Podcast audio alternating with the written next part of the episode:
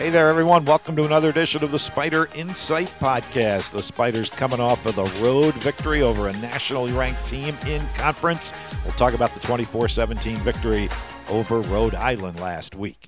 Hi again, everyone. Along with Christian Gravius, I'm Bob Black. Welcome to our Spider Insight podcast. Christian, quite the game Saturday in Kingston, Rhode Island. Hadn't played him in eight years. I guess the worth, the wait was worth it a little bit because that was quite a game, and the guys have to feel really good about coming out of there with a road victory. Absolutely, and especially against a ranked opponent like Rhode Island.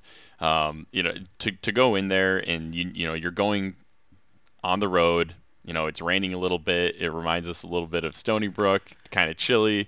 Uh, it's their homecoming. You're in a hostile environment. You know, these things, these these variables that are at play are always going to make getting a win tougher.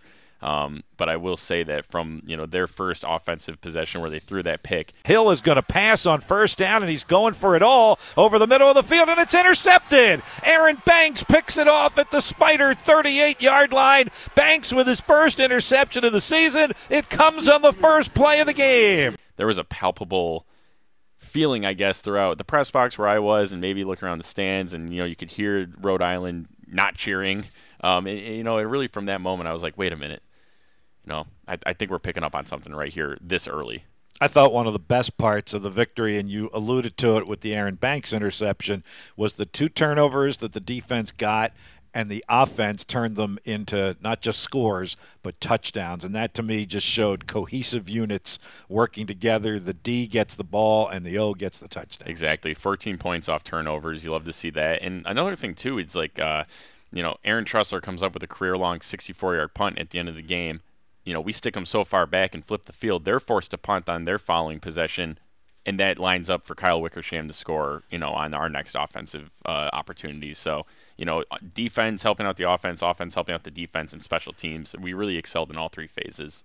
Glad you mentioned Kyle Wickersham because he will be our guest here in a few minutes on today's Spider Insight podcast, and we'll talk about all of that—the game Saturday, but also the the injury that he sustained and the recovery process and where he is now. So Kyle's going to join us here in just a little bit. Another one of the stars for the Spiders had to be Jeremiah Grant. I know the Spiders were waiting for that breakout performance from him, and boy, got it in a big way with those three quarterback sacks. Hill quickly takes the shotgun snap. He drops back to throw and down down he goes again. Jeremiah Grant with his third quarterback sack of the day, the sixth for the Spider defense. Wow. Jeremiah is an all conference guy, and really, I think up to this point, we were waiting for him to have a performance like that. And he came away with, yeah, the three sacks. Uh, I think it, um, see looking at the box score, I think he had 13 yards total loss on those three sacks. So obviously he had a great game, and then six sacks as a team. That's the most since 2021. So it, it's great to see that our defense and the guys up front are really taking care of the ball and getting the job done. You know, in some ways, this was a game where our stars – kind of shined, right? You talk about Jeremiah Grant. We consider him in that category, certainly. Savon Smith, man, was he a warrior coming back from the shoulder injury and doing what he did on that last drive with Kyle when they basically alternated running the ball until they got it in the end zone. And then here comes Nick DeGennaro again, six more catches, 132 yards, and two more touchdown catches. What an, what an amazing stretch he's had. Mm-hmm. First, uh, five touchdowns in the last two games um, picking up career highs in total yardage in the last two games and individual receptions. Uh, his high was 56, which he had from this season t- on, on two occasions, and then a 69-yard touchdown pass. Uh, you love to see that. That obviously really helps out with that that total number at the end of the day. But you know, to just be able to get downfield like that, beat the defenders, um, it's it's incredible to see you know, we mentioned Kyle's going to join us here in just a couple of moments, and he did come in for some key moments in that game. Cam Coleman making his first start on the road in a conference game, and you mentioned weather was a little bit of an issue as well. 13 of 25, 194, the two touchdown passes to Nick, but a couple of interceptions. So he's got some things that, that he'll be working on and progress. And we got to remember, he's just a true freshman quarterback. He is just a true freshman, and obviously those things are going to come with time. Um, I think the biggest thing that I see at Cam right now that I really like is just his his pocket presence. Um, I think he's really calm and he has the ability to scramble while staying inside that pocket. You know, sometimes he doesn't go for that first look and he finds the second one, and, and that's where we're making the plays. All right. Well, I'll tell you what. From the true freshman quarterback, let's bring in the redshirt sophomore quarterback who got back into action this past week in a big way. That's Kyle Wickersham, who's our guest today on the Spider Insight podcast. Kyle, thanks for joining us. So, what was it like to get back out there on Saturday? It was amazing. Um, wasn't something that we really game planned or anything like that. Uh, so it came from a surprise standpoint. So it was it was awesome getting that surge of adrenaline going again and just getting in there and getting to hit people. How did you kind of approach the role that eventually you knew you were going to have? That there were run packages put in for you in that game, and as it turned out, really important run packages on that last scoring drive. Um, I just brought it with the approach of any other week. Uh, I'm just going to do whatever I can to help this team win, um, and that's our goal every week. And that and that's that's my mindset. So any way I could go in there and help the team, I was going to do it to the best of my ability. Saturday's game was almost a month to the day since the last time you'd been a part of live action football. What did this last month look like for you? Uh, this this last month was pretty hard. Um, you know, just having like an unexpected injury like that, especially like just learning really about it on game day. Uh, it was hard to come to um, the decision to be like, okay, I can't play. I'm going to hurt this team if I try to play. And uh, the recovery process was um, was slow at first, but then it really started to speed up once we started to see the the healing kind of set in. And uh, Joe and the training staff really helped me a lot with that. The doctors were awesome, and the the coaches were very supportive, and you, know they were um, checking in on me a lot. And then um, obviously through the process, um, we had people step up and all that, so that was good to see.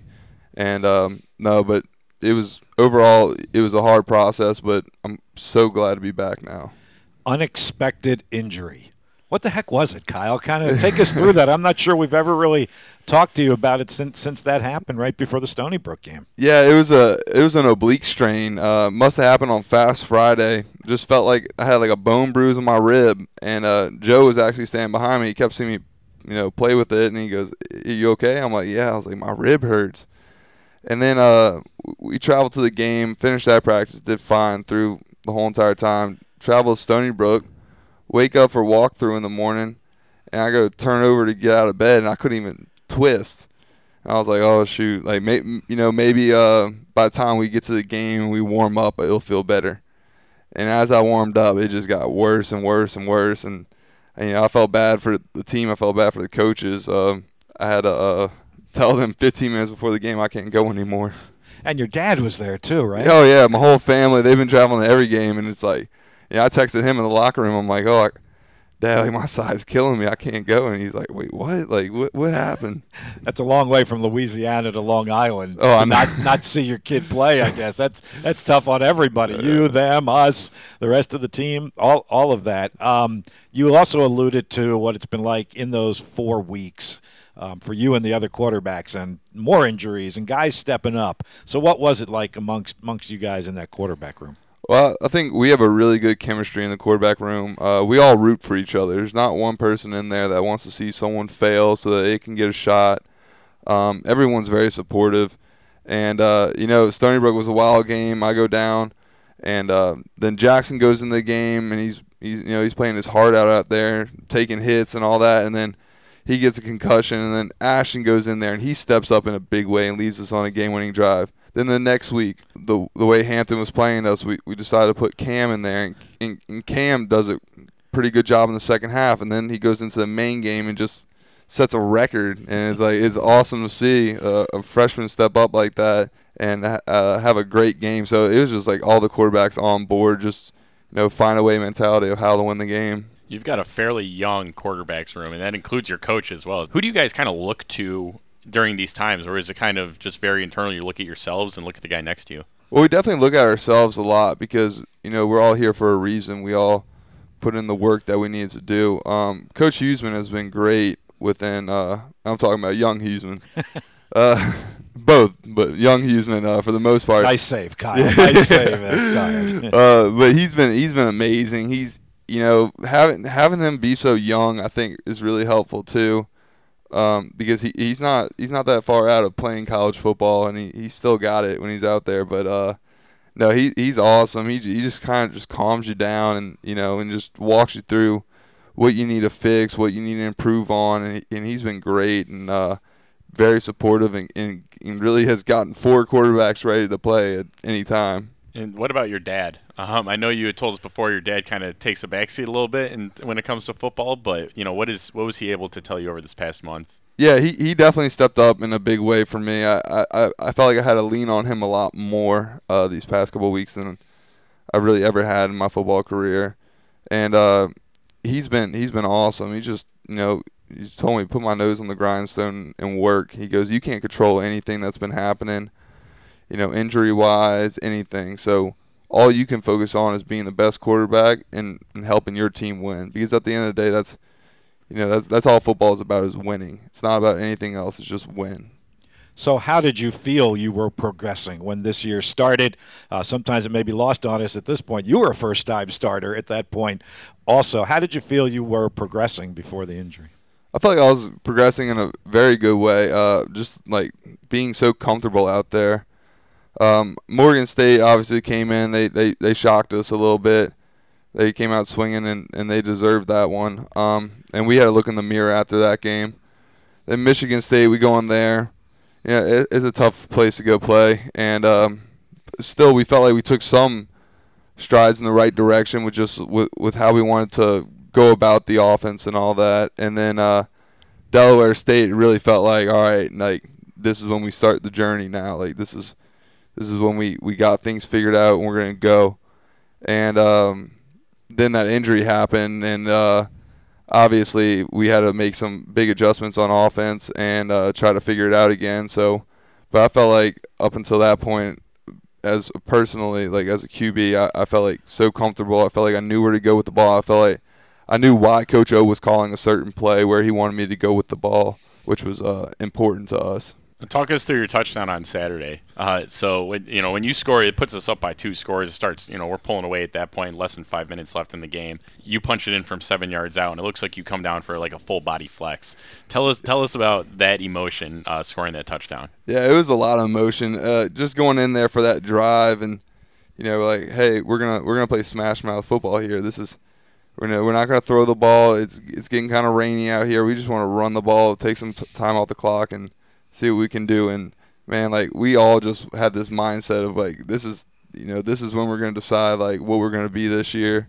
And we just went out there and we just methodically drove it down Savon hits a big run. Second and six from the Rhode Island 34. Handoff again to Savon Smith. He breaks it to the near side. At the numbers at the 20 to the 15. Drags tacklers with him inside the 10 yard line. It'll be first and goal for the Spiders on the Savon Smith run. This is just like the Stony Brook second half. Savon Smith, you know, he's coming back from an injury. He says, guys, get on my back, follow me. He makes one cut to the outside.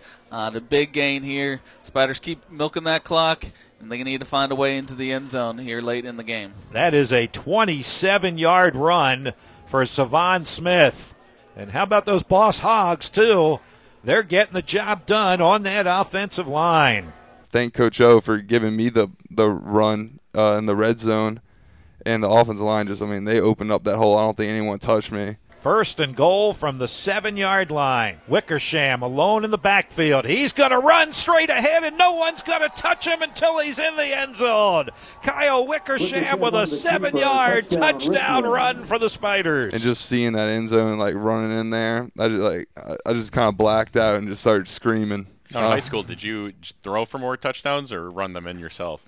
Oh, I threw for more touchdowns yeah, in high school for sure, but but yeah, no, it's a different feeling when you throw a touchdown than when you run it in. It's a lot. It's a lot more uh, intense when you run it in that was an emphatic drive that kind of clinched the game for the Spiders. That was really well done, obviously by the entire offense, the offensive line, and then you and Savon doing what you did was terrific. You mentioned Coach O, Coach Winston October. Is there a different feel? What's the impact of having him on the sideline as your offensive coordinator instead of calling plays from the booth?